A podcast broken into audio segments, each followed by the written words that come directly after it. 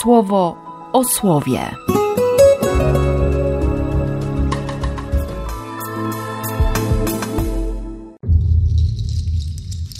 15 lutego, poniedziałek.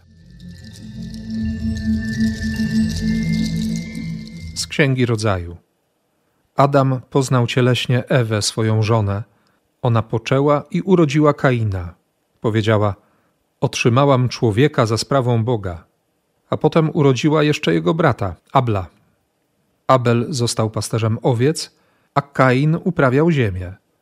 Po jakimś czasie Kain złożył z plonów ziemi ofiarę Panu. Również Abel złożył ofiarę ze swoich pierworodnych owieczek i z ich tłuszczu. Bóg spojrzał na Abla i na jego dary, a na Kaina i na jego ofiary nie zwrócił uwagi. Bardzo tym zasmucił Kaina, także chodził z zachmurzoną twarzą. Pan, Bóg, zapytał Kaina: Dlaczego posmutniałeś i dlaczego chodzisz z zachmurzoną twarzą? O nie, czy jeśli właściwie złożyłeś ofiarę, a niewłaściwie ją rozdzieliłeś, nie popełniłeś grzechu? Zachowaj jednak spokój. Przecież od ciebie zależy odwrócenie się od niego. Ty masz nad nim panować. Kain odezwał się do Abla swego brata: Chodź, przejdźmy się po polu. Kiedy obaj byli na polu, rzucił się Kain na Abla, swojego brata, i zabił go. Bóg zapytał Kaina: gdzie jest Abel, twój brat? On odpowiedział: Nie wiem. Czy ja jestem stróżem mojego brata? Na to Bóg rzekł: Dlaczego to zrobiłeś?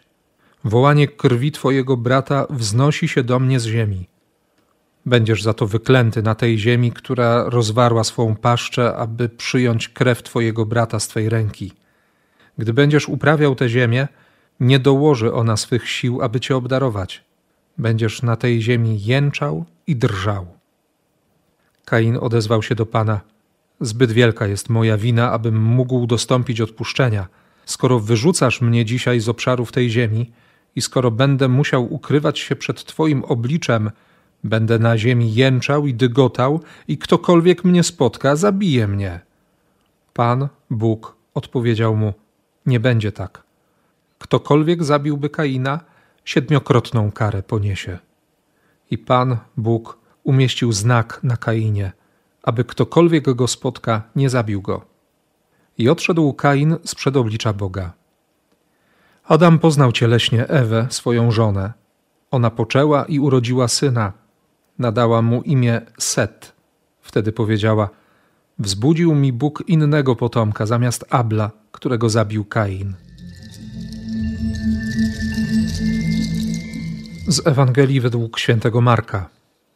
Przyszli faryzeusze i wdali się z nim w rozmowę. Wystawiając go na próbę, domagali się od niego znaku z nieba.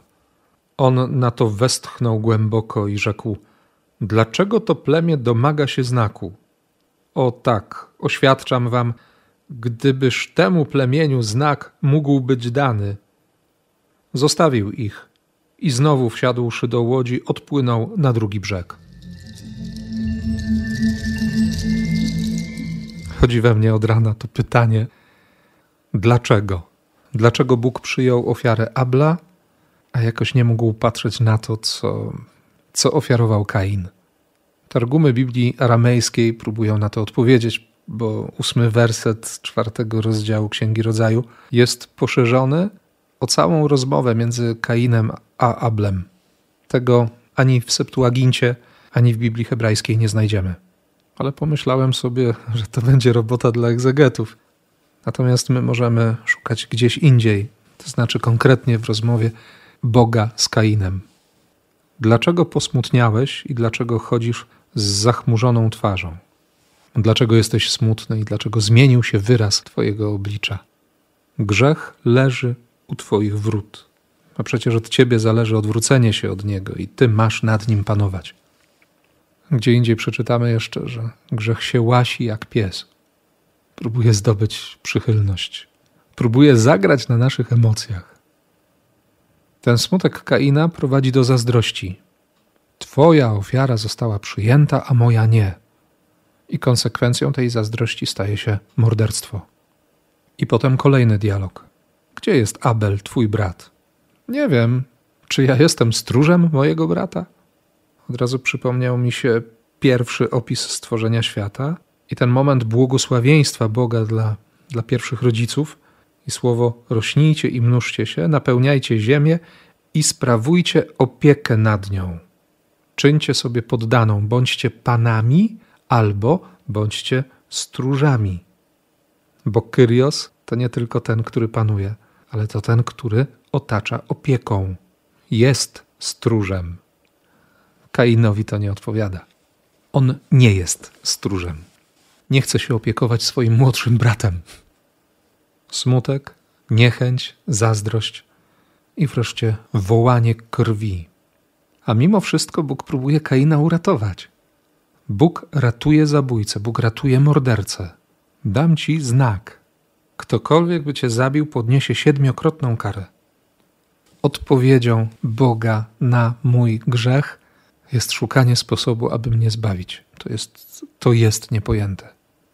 Wydaje się, że Ziemia reaguje bardziej właściwie.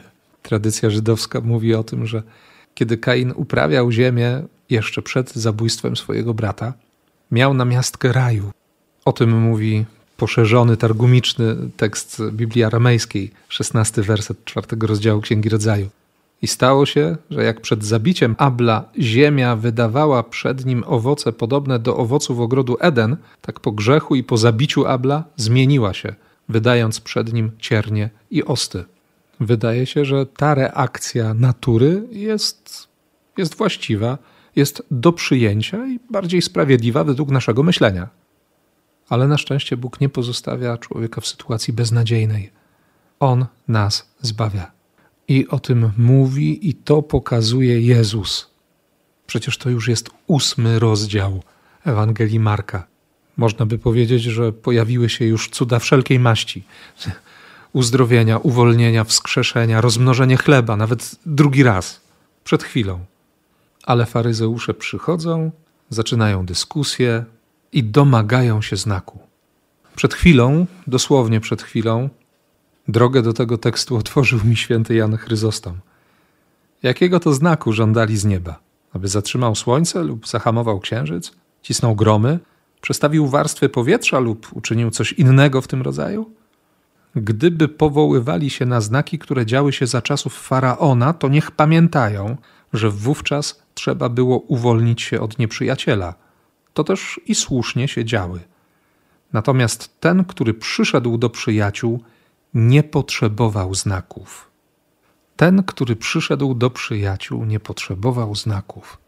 To, że faryzeusze, uczeni w prawie, Sanhedryn, nie potrafią zrozumieć, że Bóg chce przyjaźni, że Bóg chce relacji. Jasne, że wywołuje pewien smutek, bo ci, którzy powinni rozpoznać Boga, kompletnie się z nim mijają, ale pytanie jest bardziej konkretne. Nie? To jest pytanie do ciebie i do mnie pytanie o naszą przyjaźń. Czy rzeczywiście traktuję Boga jak przyjaciela? Czy domagam się od niego znaków? Czy chcę, żeby udowodnił coś, żeby udowodnił, że jest po mojej stronie? Czy po prostu, chociaż to nie jest po prostu, czy mu wierzę? Czy mu wierzę na słowo? Dlaczego to plemię domaga się znaku? Gdybyż temu plemieniu znak mógł być dany, Biblia Tysiąclecia przetłumaczy, żaden znak nie będzie dany temu plemieniu. To jest naprawdę troska Jezusa. To mu naprawdę spędza sens powiek. Tak jak Ojciec Niebieski próbował ratować Adama i Ewę, zrobił im ubrania ze skór, teraz ratuje Kaina i wychodzi naprzeciw każdemu naszemu głupiemu pomysłowi, po to, żeby nas naprawdę wyciągać z każdych możliwych tarapatów, to przecież Jezus non-stop daje znaki a oni nie rozumieją, że przyszedł jako przyjaciel. On rozdaje miłość, ale im miłość nie wystarcza. Bardzo, bardzo, bardzo konkretne i bardzo mocne pytanie na dziś. Dla mnie, może i dla ciebie też. Czy miłość wystarczy? Czy jego miłość mi naprawdę wystarczy? Bo ta miłość go nawet utrzyma na krzyżu.